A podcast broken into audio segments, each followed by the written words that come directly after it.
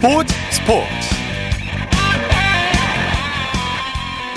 여러분 안녕하십니까 아나운서 이창진입니다 황소 황희찬 선수가 돌아왔습니다 올 시즌 부상으로 고전을 면치 못했던 프리미리그 울버햄튼의 황희찬 선수가 반가운 골 소식을 전해왔는데요.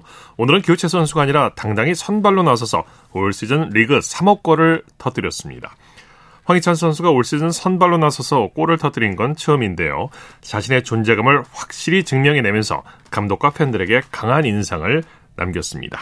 일요일 스포츠 버스 오늘은 축구 소식으로 시작하겠습니다. 중앙일보의 김지한 기자와 함께합니다. 안녕하세요. 네, 안녕하세요. 네, 황희찬 선수 에버튼과의 경기에서 리그 3호 골을 터뜨렸어요. 그렇습니다. 황희찬 선수 영국 울버햄튼의 몰리뉴 스타디움에서 열린 프리미어리그 37라운드 에버턴과의 홈 경기에서 리그 3호 그리고 시즌 전체로 통틀어서는 4호 골을 터뜨렸습니다. 네. 4경기 만에 선발로 나서서 이날 전반 34분에 골맛을 봤는데요. 아다마 트라우레가 골 지역 오른쪽에서 시도한 슈팅을 에버턴 골키퍼 조던 픽퍼드가 쳐냈고요. 이것을 황희찬 선수가 오른발 논스톱 슈팅으로 연결을 하면서 골망을 흔들었습니다. 네. 비록 울버햄튼은 후반 종료 직전에 에버턴의 예리미나 선수에게 동점골을 허용하면서 1대1로 비겼습니다마는 어, 황희찬 선수 시즌 막판에 귀중한 골을 기록을 하면서 강한 인상을 남겼습니다. 네, 황희찬 선수에게는 아주 의미 있는 골이었죠.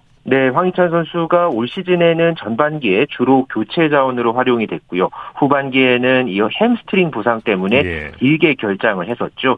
어, 그러면서 최근 울버햄턴 지역지에서 황희찬 선수의 방출설까지 어, 제기가 됐던 그런 네. 상황이었는데요. 그럼에도 훌렌 로페텍이 울버햄턴 감독이 준 기회를 황희찬 선수는 어, 결국 놓치지 않았습니다. 이번 이 골 활약 이외에도 황희찬 선수는 쉴 틈 없이 왕성한 플레이를 펼쳐 보였는데요. 경기가 끝난 뒤에 황희찬 선수는 축구 통계 매체인 이 후스코드닷컴과 소파스코어에서 평점 7.2점, 울버햄턴 선수 중에서 가장 높은 점수를 받으면서 네. 어, 자신의 존재 가치를 높였습니다. 네. 프리미어리그 올 시즌 우승팀이 확정이 됐죠. 맨시티가 리그 3연패를 달성했어요. 그렇습니다. 오늘 새벽에 이 프리미어리그 우승 경쟁을 했던 아스널이 노팅엄 포레스트에게 0대 1로 패하면서 한 경기만 남은 아스널이 승점 81점 그리고 3경기나 남긴 맨체스터 시티 어, 시티가 승점 85점을 기록을 예. 하면서 예, 결국은 남은 경기 결과에 관계없이 맨체스터 시티가 2022-23 시즌 프리미어리그 패권을 차지했습니다. 네. 아, 지난 5월 4일 이후에 이제 맨시티가 리그 선두로 올라선 뒤에 아스널이 이제 마지막까지 추격을 하는 양상이었습니다만은 결국에 맨시티가 이 리드를 끝까지 잡는 데 성공을 했고요. 이렇게 되면서 맨체스터 시티는 통산 7번째 프리미어리그 정상에 올랐습니다. 네, 맨시티는 이제 트레블 달성을 노리고 있죠. 그렇습니다. 이제 맨시티의 다음 목표는 이번 시즌 3관왕 아, 트레블 달성입니다. 예. 올 시즌 프리미어리그 36골로 득점 선두에 올라 있는 엘링 홀란 그리고 도움 16개로 특급 도우미 역할을 해낸 케빈 더브라이너를 앞세워서 시즌 내내 강한 전력을 과시하고서 이제 어, 마무리에도 굉장히 어, 이제 엄청난 그런 어떤 업적을 어, 좀 달성하려고 하는데요. 맨시티는 현재 FA컵 결승에 올라 있죠. 또 유럽 챔피언스리그 결승에도 역시 마찬가지로 올라 있습니다. FA컵 결승전에서는 맨체스터 유나이티드와 어, 현지 시간으로 6월 3일에 경기를 치르고요. 네. 어, UEFA 챔피언스리그 결승에서는 이탈리아의 인터밀란을 상대로 해서 현지 시간 6월 10일에 어, 경기를 앞두고 있습니다. 앞서서 2018-19 시즌에 어, 프리미어리그와 FA컵 그리고 리그컵을 모두 휩쓸면서 자국 내 트래블을 이제 기록을 했던 바 있었는데 맨체스터 시티가 이번에 이 챔피언스리그 우승을 통한 진정한 트래블을 예. 향한 그런 도전을 이어갑니다. 대단한 기세입니다. 아무튼 그렇습니다. 네. 손흥민 선수의 토트넘 시즌 막판에 정말 맥빠진 경기력을 보여주고 있는데 브렌트포드와의 경기에서 또 아쉽게 패하고 말았어요. 그렇습니다. 이 토트넘의 마지막 시즌 홈 경기에서도 결국은 토트넘이 브렌트퍼드에게 1대 3으로 역전패를 당했는데요. 예. 토트넘의 왼 측면 공격수로 선발 출장을 해서 풀타임을 뛰었던 손흥민 선수 어, 세 차례 슈팅과 키패스 네 차례 등을 보여줬지만은 공격 포인트를 작성하지는 못했고요. 네. 어, 이렇게 되면서 승점 57점에 토트넘이 그대로 그치면서 어, 현재 프리미어리그 8위까지 내려갔습니다. 예, 지금 8위 면은 토트넘이 현재 상황에서는 다음 시즌 유럽 클럽 대항전 출전을 장담할 수 없는 그런 상황이에요. 그렇습니다. 현재 어, 챔피언스리그 출전은 다음 시즌에 좌절이 된 그런 그렇죠. 상황에서 현재로서는 유로파 리그 출전을 노리고 있는 어, 그 토트넘의 현재 상황인데 어, 이번마저 현재 적신호가 켜졌습니다. 예. 현재 토트넘이 8위 어, 승점 57점을 기록을 하고 있고요.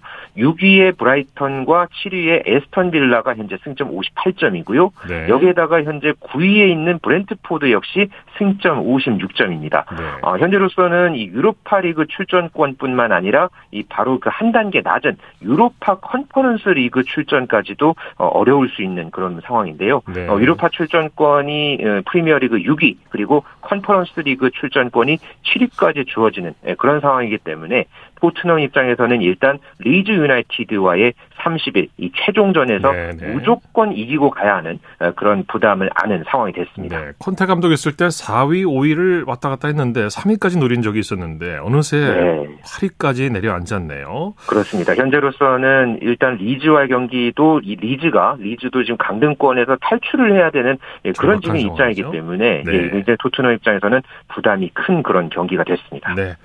자, 스페인 마요르카의 이강인 선수는 알메리아와의 경기에 출전해서 활약했죠. 네, 마요르카의 이강인 선수 알메리아와의 프리메라리가 35라운드 경기에서 마요르카의 왼 측면 공격수로 선발 출전을 해서 후반 25분까지 그라운드를 누볐습니다. 예. 아, 전반 4분에 마요르카 팀의 첫 번째 슈팅 그리고 8분에는 프리킥 직접 슈팅을 시도하면서 공격에서 눈에 띄는 그런 활약을 펼쳤는데요. 아, 아쉽게도 마요르카는 알메리아에게 0대 3으로 완패를 당했습니다만은 경기가 끝난 뒤에 이 축구 기록 사이트인 풋몹에 따르면은 어, 이강인 선수의 활약을 또 높이 평가하면서 마유르카 선수 중에 가장 높은 평점 7.9점을 예. 부여하면서 또 좋은 그런 평점을 받았습니다. 예. 자, K리그 1 소식 살펴보죠. 선두 울산 현대 그리고 최하의 수원 삼성이 만났는데 울산이 파죽의 6연승을 거뒀네요. 그렇습니다. 어, 이 경기 정말 끝까지 치열하게 펼쳐졌는데요. 네. 어, 순위에 관계없이 어, 두팀 아주 끝까지 치열한 경기를 펼쳤고 결국 울산 현대가 승리를 거뒀습니다. 울산은 전반 5분에 루빅손 선수의 그림 같은 발리슛으로 어, 선제골을 기록하면서 앞섰는데요. 하지만은 전반 8분에 곧바로 수원이 안병준 선수의 동점골로 균형을 이뤘습니다. 이어서 울산이 전반 40분에는 어, 김영권 선수가 25m짜리 왼발 중거리포로 다시 예. 리드를 했는데요. 그러나 수원도 여기에 질세라 후반 16분에 이기재 선수의 프리킥골로 다시 동점을 만들었습니다. 네. 여기서 마지막에 웃은 게 어, 울산이었는데요. 후반 38분에 설영우 선수가 얻어낸 페널티킥을 마틴 아담 선수가 후반 40분에 결승골로 연결을 시키면서 울산이 3대 2로 승리를 거뒀습니다. 예. 이렇게 되면서 승점 37점까지 쌓은 울산 현대 2위 어, 서울과의 승점 차를 13점 차까지 벌리면서 단독 선두를 굳게 지켰습니다. 네, 홍명보 매직이 진행 중인 것 같아요. 네. 그렇습니다. 현재 울산의 기세는 어느 팀도 지금 막지 예. 못할 것 같습니다. 네. 강원 FC와 포항의 경기 무승부로 마무리가 됐죠? 네, 춘천 송암 스포츠타운에서 열린 강원과 포항의 경기 0대 0으로 어, 경기가 끝났습니다. 경기에서는 유효 슈팅 4개를 포함해서 총 11개의 슈팅을 기록한 포항이 경기를 주도했는데요. 끝내 득점 없이 어, 양팀 모두 무승부를 거뒀고요. 예. 어, 포항은 최근 3경기에서 1승 2무 무패를 달리면서 승점 24점 4위에 자리했습니다. 네. 아, 반면에 강원은 3연패를 끊는 데는 성공을 했습니다만은 그대로 승점 11점 11위에 머물렀습니다. 네. 전북과 수원의 결과는 어떻게 됐습니까? 네, 조금 전에 전주 월드컵 경기장에서 열린 전북 현대와 수원 FC의 경기 전북이 3대 어, 1로 어, 승리를 거뒀는데요. 어, 이 경기에서는 전북의 조규성 선수가 A 매치 이 종아리 부상 이후에 약 두 달여 만에 복귀전에 나서서 또 좋은 활약을 펼쳤습니다. 예. 경기 시작 7분 만에 조규성 선수가 프리킥을 얻어냈고요. 여기에 백승호 선수가 직접 프리킥으로 또 골문을 열면서 전북이 주도권을 잡았고요.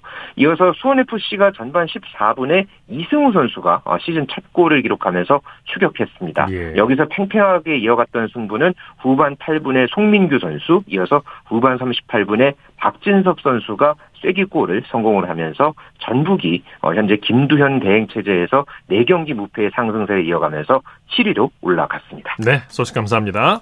네, 고맙습니다. 축구 소식 중앙일보의 김지한 기자와 살펴봤습니다.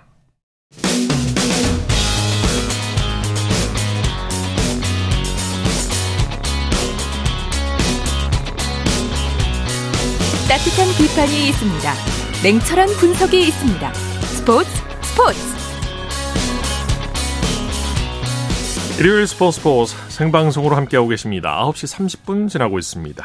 이어서 프로야구 소식입니다. 스포츠설의 윤세호 기자와 함께합니다. 안녕하세요. 네, 안녕하세요. 오늘도 많은 분들이 경기장을 찾으셨죠. 오늘 경장 분위기 전해주시죠. 네, 어제 200만 관중을 돌파한 올 시즌 KBO 리그인데요. 오늘도 부산 사직구장과 잠실구장에 2만 명 이상의 관중이 들어차며 뜨거운 열기를 뽐냈습니다. 네. 어, 특히 뭐 다섯 구장 모두 모두 오늘 만 명 이상의 관중이 동원이 됐고요. 코로나19 이전 흐름으로 야구장의 관중석이 차고 있습니다. 네, 먼저 부산 사직구장으로 가보죠. SSG와 롯데의 경기. SSG가 좋은 2연승을 거뒀죠. 예, SSG가 롯데에 6대 3으로 승리했고요. 어, 롯데와 이번 주말 3연전에서 첫 경기는 패했지만 이후 두, 두 경기를 다 승리하면서 네. 위닝 시리즈를 거뒀고 SSG는 LG와 공동 선두가 선두 자리를 유지했습니다. 예. 롯데는 2연패로 3위가 됐고요. 네, 네. SSG 선발 맥카티 선수가 제 몫을 다 해줬죠. 예, 맥카티 선수 오늘 5와 3분의 2이닝 2실점으로 올 시즌 네 번째 승리를 따냈습니다. 타선에서는 에레디아 선수가 5타수 2안타 3타점으로 활약을 했고요. 특히 에레디아 선수 9회 초에 2타점 적시타로 SSG가 승기를 잡을 수 있었습니다. 네. 최정 선수도 1회에 솔로포를 터뜨렸고요. 오태곤 선수 4타수 3안타 1타점 활약을 했습니다. 네. 잠실에서는 LG가 한화를 꺾고 4연승을 질주했네요. 예, 어제 LG 하나가 잠실에서 12회 혈투끝 무승부를 기록을 했는데 오늘은 LG가 어, 하나를 꺾고 4연승을 질주했습니다. 네. SSG와 공동 1위이고 하나는 3연패에 빠졌고요. 어, 12KT와 한 경기 차 앞선 9위에 자리하고 있습니다. 네, LG 선발 김윤식 선수가 호투를 펼쳤죠. 예, 화요일 경기에서는 김윤식 선수가 부진했는데 오늘 6이닝 3한 3피안타 무실점으로 활약하면서 올 시즌 세 번째 승리를 거뒀습니다. 네. LG 선발진 구성상 김윤식 선수가 차지하는 비중이 굉장히 큰데 오늘 호투를 했고요. 염기혁 감독도 김윤식이 선발로서 자기 역할 잘 해줬다면서 김윤식 선수의 호투에 의미를 부여했습니다. 네, 타선에서는 김현수와 대타로 투입된 박혜민 선수가 팀 승리에 발판을 마련해 줬죠. 예, 김현수 선수 오늘 1회 적시 2루타로 결승타를 기록했고요. 안타 2개 1타점 활약을 했습니다. 네. 박혜민 선수는 6회 대타로 나와서 어, 말루 찬스에서 대타로 나왔는데요. 2타점 적시타를 터뜨렸습니다. 또 깜짝 선발 출장한 신민재 선수 오늘 4타수 2안타로 활약했습니다. 네. 수원에서는 KT가 두산을 제압했죠. 예, KT가 두산에 7대 3으로 승리하면서 위닝 시리즈에 성공을 했고요. 네. 지금 최하위 탈출에 시동을 걸고 있습니다. 네. 두산은 공동 5위가 됐습니다. KT 타선이 집중력을 보여줬어요. 그렇습니다. 오늘 안타 11개를 치면서 7점을 뽑았는데 어, 특히 강백호 선수가 결, 결승타 포함 2안타 1타점 활약을 했고요. 장성우 선수 2안타 4타점, 또 박병호 선수도 안타 3개로 활약을 했습니다. 선발 벤자민 선수가 5이닝 3실점 했는데 타선 지원 받으면서 시즌 또 승리를 거뒀습니다. 네. 이번에는 광주로 가보죠. 키움이 기아를 제압하고 2연패 탈출에 성공했네요. 네, 키움이 기아에 1대 0으로 신승을 거뒀습니다. 키움은 2연패에서 탈출하면서 네, 8위가 됐고 어, 주말 3연전 수입에 실패한 기아는 지금 6위가 됐습니다. 네, 오늘 키움 마운드가 아주 강력했어요. 그렇습니다. 키움 선발 투수인 최원태 선수 6이닝 무실점 활약을 했고요. 또 최원태 선수 이후에 김성진, 김재웅, 임창민 선수가 나란히 등판해 무실점으로 리드를 지켜냈습니다. 네, 타선의 활약은 어땠습니까? 네, 이지영 선수가 결승 타 포함 안타 3개로 활약을 했는데요. 아, 사실 올 시즌 예상보다 좀 타석에서 고전했던 이지영 선수인데 오늘은 키움 승리의 주역이 됐고요. 네. 임지열 선수도 안타 2개로 활약을 했습니다. 네. 자, 삼성과 NC는 연장까지 가는 혈투를 벌였는데 삼성이 진땀승을 거뒀네요. 그렇습니다. 창원에서 열린 삼성과 NC 경기 삼성이 12회 연장 끝에 2대 1로 승리했습니다. 어, 12회 초에 공민규 선수가 3루타를 터뜨렸고요. 네. 이후 강민호 선수가 결승타가 된 희생 플라이를 쳤습니다. 어, 삼성이 위닝 시리즈에 성공을 했고 어, NC는 루징 시리즈에 그쳤습니다. 네, 오늘 삼성 투수들이 NC 타선을 잘 막아줬죠. 예, 삼성 에이스인 뷰캐넌 선수 7이닝 1실점 활약을 했고요. 이후 홍정우, 이승현, 우규민, 오승환 선수가 나란히 호투를 펼쳤습니다. 네. 오승환 선수가 2이닝 무실점으로 승리 투수가 됐습니다. 네. 프로야구에서 공동 선두가 나오는 게 참 흔치 않은데 SSG와 LG가 지금 공동 1위죠. 자, 팀 순위 한번 살펴볼까요? 네, 일단 3강 체제가 아직은 지속되고 있습니다. SSG와 LG가 1위, 그리고 어, 두 팀을 3, 어, 두 경기 차이로 롯데가 추격하면서 3위에 네. 있고요. 그 뒤로는 NC, 두산, 또 기아, 삼성, 키움, 하나, KT 순서로 순위표가 만들어지고 있습니다. 네. 자, 코리안 메이저리그 소식 살펴보죠. 김하성 선수 타격감이 살아나고 있네요. 3경기 연속 안타를 쳤죠? 예, 샌디에이고 김하성 선수 오늘 보스턴과 경기에서 2번 타자 3루수로 출장했고요.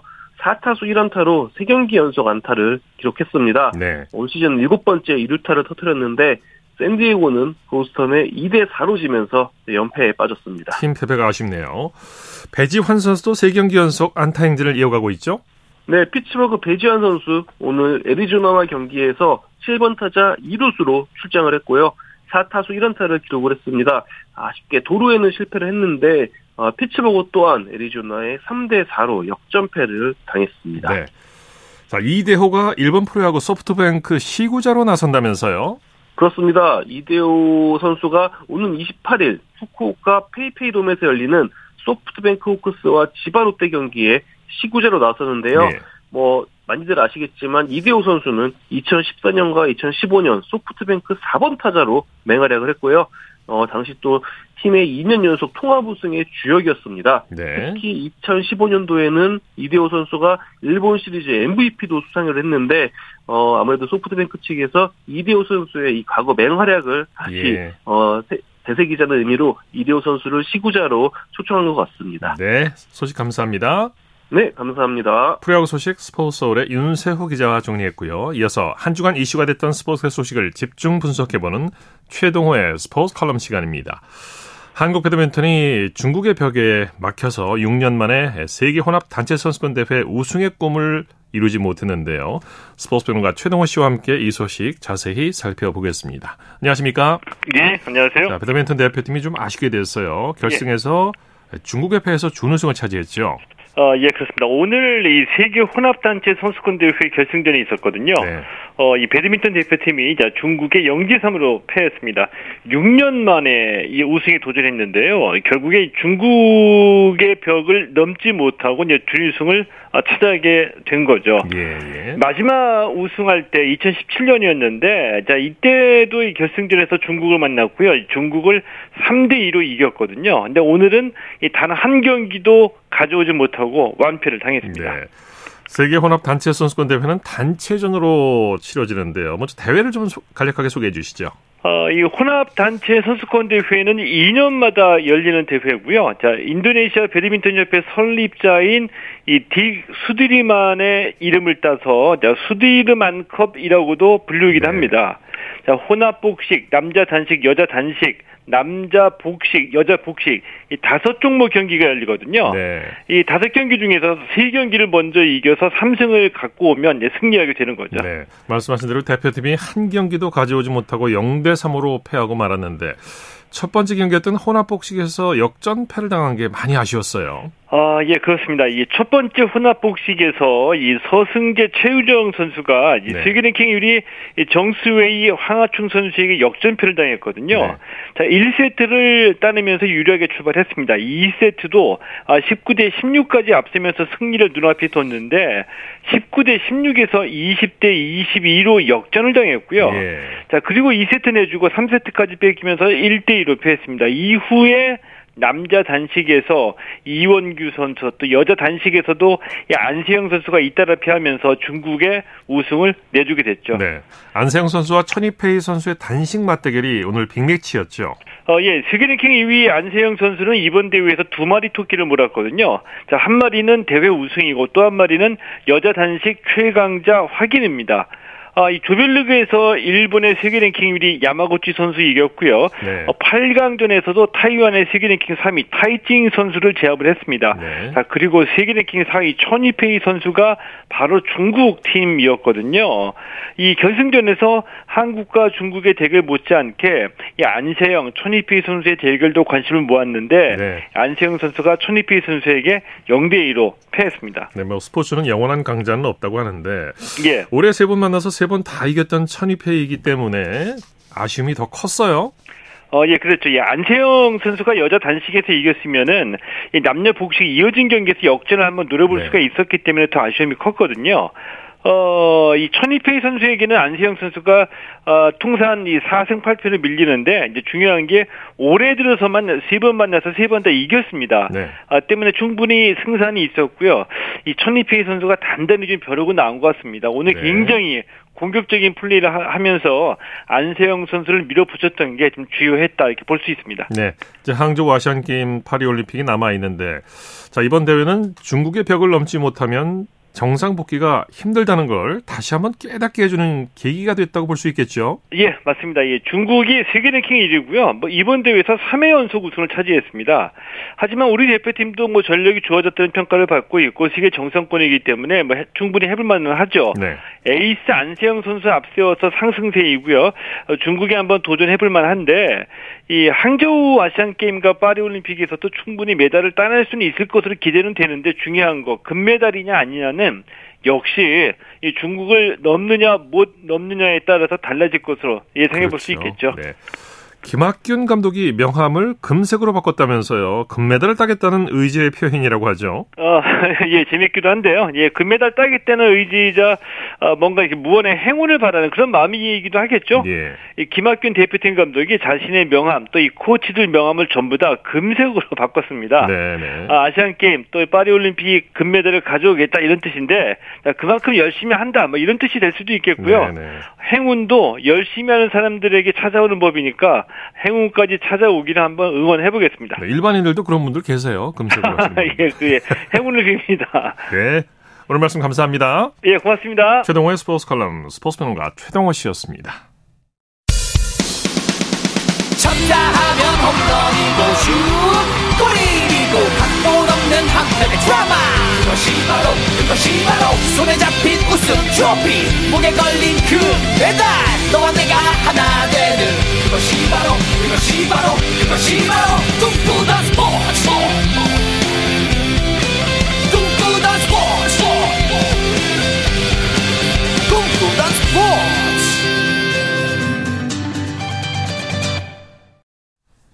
일요일 스포츠 스포츠 생방송으로 함께하고 계십니다. 9시 42분 지나고 있습니다.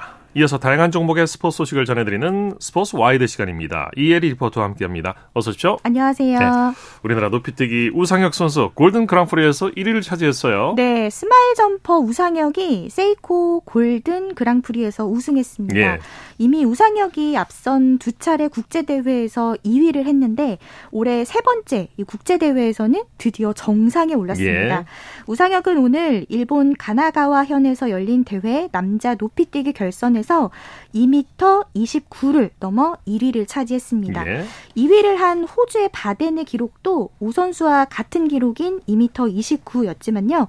우상혁은 1차 시기에 성공을 했고 바덴은 2차 시기에서 2m 29를 넘었습니다. 여기에서 순위가 갈렸습니다. 예. 이 대회는 세계 육상 연맹이 콘티넨털 투어 골드 등급이라고 해서 권위 있는 대회라고 할 수가 있는데요. 네. 이 대회에서 우리나라 선수가 우승 을 한 건 우상혁이 처음입니다. 그렇군요. 네, 네. 우상혁은 오는 30일까지 일본에서 훈련을 하다가 이탈리아로 건너가서 다음 달 3일부터 이탈리아 피렌체에서 열리는 다이아몬드 리그 경기에 출전합니다. 네, 계속 좋은 소식 소식 전해주기를 기대해 보겠습니다. 네. 이번에는 지난 금요일에 막을 내린 장애 학생 체육 대회 얘기 전해주시죠. 네, 제 17회 장애 학생 체육 대회가 지난 화요일부터 금요일까지 울산 광역시에서 나흘간의 열전 을 마쳤습니다. 예. 선수들은 멋진 경기를 보여줬지만 다소 아쉬운 점도 많았습니다.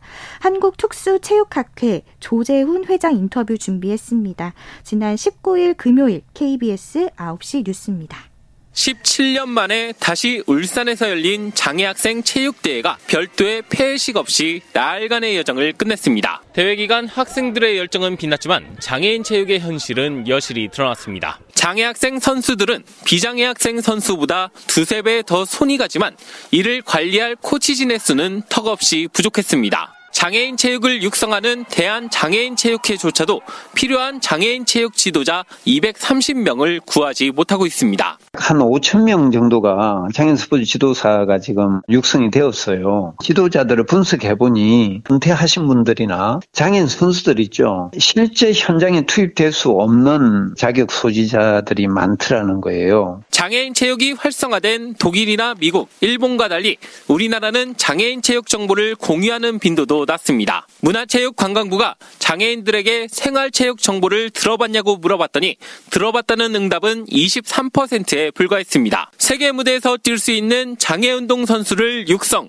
발굴하기 위해선 지도자 양성과 정책 홍보 등 다각적인 지원이 이뤄져야 할 것으로 보입니다. KBS 뉴스 신걸입니다.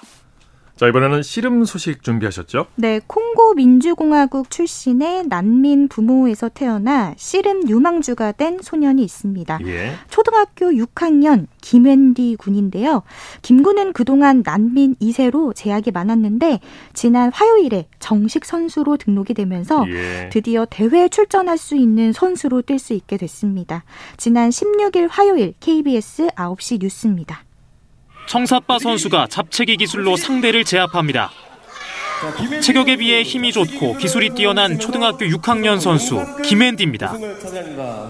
씨름을 시작한 지 2년 만에 경기도 대회를 휩쓴 김앤디는 콩고 민주공화국 출신의 난민 부모님을 둔 난민 2세입니다. 한국에서 태어나 소통에 아무 문제가 없습니다. 제가 옛날에 많이 말랐는데 씨름을 하다 보니까 힘도 세지고 체력도 많이 늘고 영락 없는 한국의 초등학생이지만 무국적 상태인 김wen디는 그동안 전국대회 출전이 불가능했습니다. 한국 국적이 아니면 대한씨름협회에 선수로 등록할 수 없기 때문이었습니다. 저도 잘 몰랐어요. 왜 나갈 수 없는지 물었어요. 이를 안타깝게 본 학교 측이 씨름협회에 선수 등록이 가능하게 3년 동안 줄기차게 건의했고 좋은 소식이 전해졌습니다.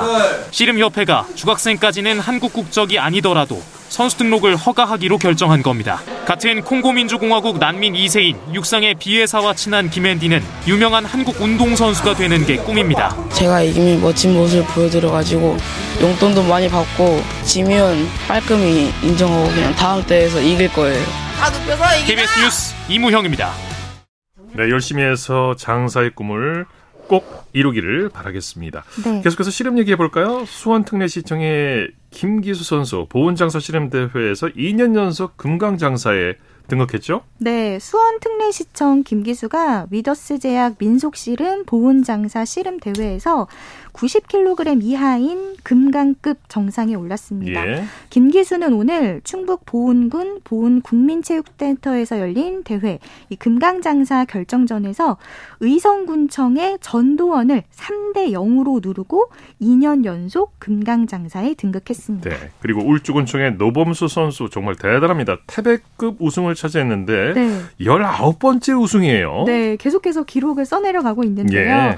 울주군청의 노범수 선수가 이 대회에서 개인 통산 19번째 태백 장사에 등극했습니다. 예. 이 노범수는 어제 80kg 이하인 태백 장사 결정전에서 수원 특례시청의 문준석에게 3대 0으로 승리했습니다.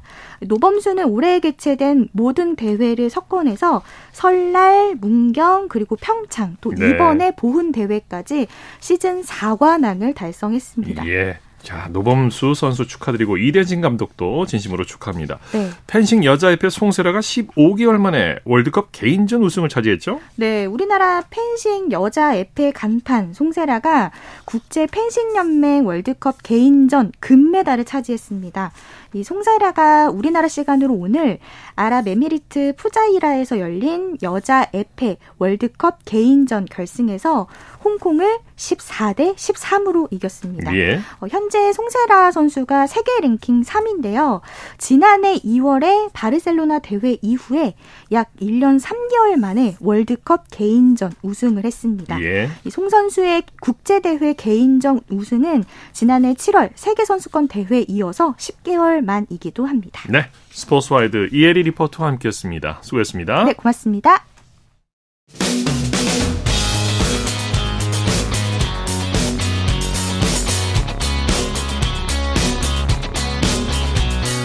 따뜻한 비판이 있습니다. 냉철한 분석이 있습니다. 스포츠 스포츠 이어서 골프 소식 전해드립니다. 이데일리의 주미희 기자와 함께합니다. 안녕하세요. 네, 안녕하세요. 자, 한국 여자 골프에서 새로운 매치 퀸이 탄생했어요. 성유진 선수가 동갑내기 친구 박현경을 꺾고 매치 플레이 정상에 올랐죠? 네, 오늘 강원 춘천시의 라데나 골프클럽에서 막을 내린 KLPGA 투어 두산 매치플레이 챔피언십 결승전에서 성유진이 박현경을 4홀 차로 꺾고 우승을 차지했습니다. 네. 2019년 KLPGA 투어에 데뷔한 성유진은 데뷔 동기인 인기 스타 박현경을 상대로 2번, 3번, 4번 홀에서 3연속 버디 퍼트를 떨어뜨려 순식간에 세홀 차로 달아났습니다. 네네. 특히 3, 4번 홀에서는 라데나 골프장에 유리알 그린을 정복하며 5m 거리에 쉽지 않은 버디를 연속으로 성공시켰습니다. 네. 박현경은 7번 홀에서 첫 버디를 잡아 두 홀 차로 추격했지만 8번 홀에서 연속 버디 기회를 놓친 것이 아쉬웠습니다. 네. 이후 성유진은 12번 홀과 13번 홀에서 연속 버디에 성공하며 승기를 잡았습니다. 네홀 차로 달아나며 주먹을 불끈 쥔 성유진은 15번 홀에서 파를 기록하고 승부를 끝냈습니다. 우승 상금으로 2억 2,500만 원을 받았습니다. 네, 성유진 선수 축하드리고요. 이 성유진 선수를 향해서 대기만성형 골프 선수라는 수식어가 따라붙고 있죠. 네, 송유진은 박현경, 이미정, 조하연 등 쟁쟁한 2000년생 3인방과 동갑내기입니다. 이들과 같이 2019년도에 KLPGA 투어에 데뷔했지만 이름값은 현저히 떨어졌습니다. 예. 조하연은 데뷔 시즌에 2승을 거두면서 신인상을 받았고 이미정도 메이저 우승을 포함해 3승을 기록했습니다. 박현경은 이듬해인 2020년 첫 우승을 거뒀고요. 반면 네. 성유진이 첫 우승을 차지한 건 데뷔 4년 차인 작년 2022년이었습니다. 예. 네, 성유진은 루키 시즌에 신인상 랭킹 14위, 상금 랭킹 85위에 그쳐 시드전에 내몰리기도 했습니다. 네. 동기들에 비해 한참 뒤처진 출발이었지만 묵묵히 실력을 갈고 닦았습니다. 네, 네. 성유진은 작년 6월 롯데오픈에서 생애 첫 우승을 거뒀고 1년도 채 되지 않은 오늘 두 번째 우승을 차지했습니다. 네. 지난 4월에는 LPGA 투어 롯데 챔피언십에서 우승 경쟁을 펼쳤고 연장전 끝에 준우승을 기록하면서 골프 팬들의 다시 한번 이름을 알렸습니다. 예. 친구들에 비해서 속도는 느리지만 꾸준히 성장한 성유진은 이번 대회 조별리그에서 조하연을 16강에서 이미정을 결승에서 박현경을 차례로 꺾고 정상에 오르는 드라마를 만들었습니다. 네, 정말 꿈은 이루어진다. 대기만성형 선수군요. 성유진 선수. 자, 그리고 KPGA 코리안 투어에서는 프로 15년차 백석현 선수가 와이어 투 와이어 우승을 달성했죠? 네, 백석현 선수가 오늘 제주 서귀포시의 핑크스 골프클럽에서 열린 SK텔레콤 오픈 최종 4라운드에서 두 타를 줄이고 합계 13언더파 271타로 정상에 올랐습니다. 네. 1라운드부터 줄곧 리더보드 최상단을 지킨 와이어 투 와이어 우승입니다. 이번 우승으로 따낸 상금 2억 6천만 원은 그가 앞서 출전한 48개 대회에서 벌어들인 상금 총액 약 2억 3천만 원보다 더 많은 금액입니다. 또 4년간 코리안 투어 카드까지 확보해 골프 유목민 신세를 벗어나 코리안 투어에 정착할 수 있게 됐습니다. 네네. 이 볼이 아닌 홀을 보고 퍼팅을 하는 no-look 퍼팅을 하는 모습이 인상적이었어요. 네, 이른바 몸이 기억하는 본능적인 거리감과 스트로크를 활용하는 방식인데요. 네. 백석현 선수는 조던 스피스를 보고 힌트를 얻었다면서 4m 이내 퍼트를 볼이 아니라 컵을 보고 때리니 결과가 더 좋았다고 말했습니다. 네네. 덕분에 백석현은 1, 2라운드에서만 12언더파를 치고 크게 앞서갈 수 있었습니다. 네. 백석현은 중학교 때 태국으로 이민을 가 2008년에 아시안 투어에서 프로로 데뷔한 선수입니다. 주로 아시안 투어에서 활동하다가 군복무 직후 코로나가 터지면서 2021년에야 코리안 투어에 데뷔했습니다. 예. 네, 작년 제네시스 포인트 62위로 올해 시드를 간신히 확보했을 정도로 별다른 활약을 보이지는 못했는데요. 이번 대회에서 no-look 퍼팅을 앞세워 완전히 다른 모습으로 변모했습니다. 예. 그러나 또 챔피언 퍼트를 할 때는 no-look 퍼트를 하지 못했다고 합니다. 백석현은 너무 긴장돼서 홀도 공도 보지 못했고 음. 손이 너무 떨려서 손만 보고 쳤다면서 첫 우승의 감격을 나타냈습니다. 표정을 봤을 땐 전혀 떨리는 모습이 안 보이던데요. 긴장을 많이 했군요. 네. 네. 네. 미국에서는 남자 골프 시즌 두 번째 메이저 대회 PGA 챔피언십이 열리고 있는데요. 브룩스 켑카 리브 골프 선수인데 처음으로 메이저 우승을 차지할지 관심이 모아지고 있어요. 네, 오늘 미국 뉴욕주의 오크힐 컨트리 클럽에서 열린 PGA 챔피언십 3라운드에서 켑카가 4타를 줄여 합계 6언더파 204타를 기록 단독 선두로 나섰습니다. 네. 공동 2위 빅토르 호블란과 코리 코너스를 한타 차로 제친 기록입니다. 이날 경기는 비까지 내려 선수들 대부분이 오버파를 적어냈고 중간 합계에서 언더파를 유지한 선수는 7명 뿐이었습니다. 네. 그런 가운데 네타를 줄인 켑카의 플레이는 군계 일학이었습니다. 네네. 만약 켑카가 최종일까지 잘 버텨 우승하면 대기록이 쏟아집니다. 일단 리브 골프 최초의 메이저 챔피언이 되고요. 타이거 우즈와 필 미컬슨에 이어 1990년 이후 다섯 번 이상 메이저 대회에서 우승한 세 번째 선수가 됩니다. 그렇군요. 네, 또 이미 PGA 챔피언십에서 두 차례 우승한 켑카는 우즈와 잭 니클라우스에 이어 스트로크 플레이 시대에 이 대회에서 세 차례 우승한 선수가 될 수도 있습니다. 예. 켑카는 4월 시즌 첫 메이저 대회였던 마스터스에서 3라운드까지 선두를 달리다가 마지막 날 세계 랭킹 1위 존 람에게 역전패를 당한 기억이 있습니다. 이번에는 마스터스 역전패 같은 모습을 보이지 않겠다는 굳은 다짐을 밝혔습니다. 네. 소식 감사합니다. 네, 감사합니다. 골프 소식 이데일리의 주미희 기자였습니다. 양궁 소식 단신 전해드립니다. 세계 최강 한국 양궁이 월드컵 2차 대회에서 종합 우승을 차지했습니다. 한국 양궁 대표팀은 지난 16일부터 21일까지 중국 상하이에서 열린 현대 양궁 월드컵 2차 대회에서 금메달 5개, 은메달 4개, 동메달 2개를 따내며 종합 1위에 올랐습니다. 여자 양궁에 떠오르는 신성 임시현은 리커브 개인전 단체전에서 2관왕에 올랐고 임시현과 최미선, 안산, 강치영은 모두 개인전 4강에 올랐습니다. 임시현은 준결승에서 최미선을 6대1을 꺾고 결승에 올랐고요. 안산을 물리치며 결승에 오른 강치영을 만난 임시현은 6대0으로 승리하며 금메달을 목에 걸었습니다. 자, 이탈리아 일간지 일마토니가 맨체스터 유나이티드와 김민재 선수의 계약이 사실상 마무리 단계에 들어갔다고 보도했습니다. 구체적인 지역명까지 언급하며 7년간 맨에서 뛴 박주성이 거주하던 알더리 엣지에 김민재가 살 집도 마련했다고 보도를 했습니다. 여기 연봉 780만 파운드, 우리 돈 약 129억 원을 받는다며 이적이 사실상 초읽기에 들어갔다고 덧붙였습니다. 자, 스포츠 스포츠 오늘 준비한 소식은 여기까지고요. 내일은 8시 30분부터 들으실 수 있습니다. 함께해 주신 여러분 고맙습니다. 지금까지 아나운서 이창진이었습니다. 스포츠 스포츠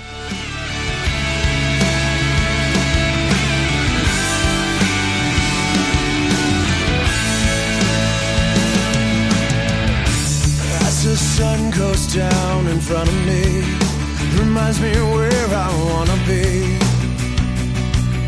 With you and you alone. Pull me in like you were made for me. I'm losing faith in gravity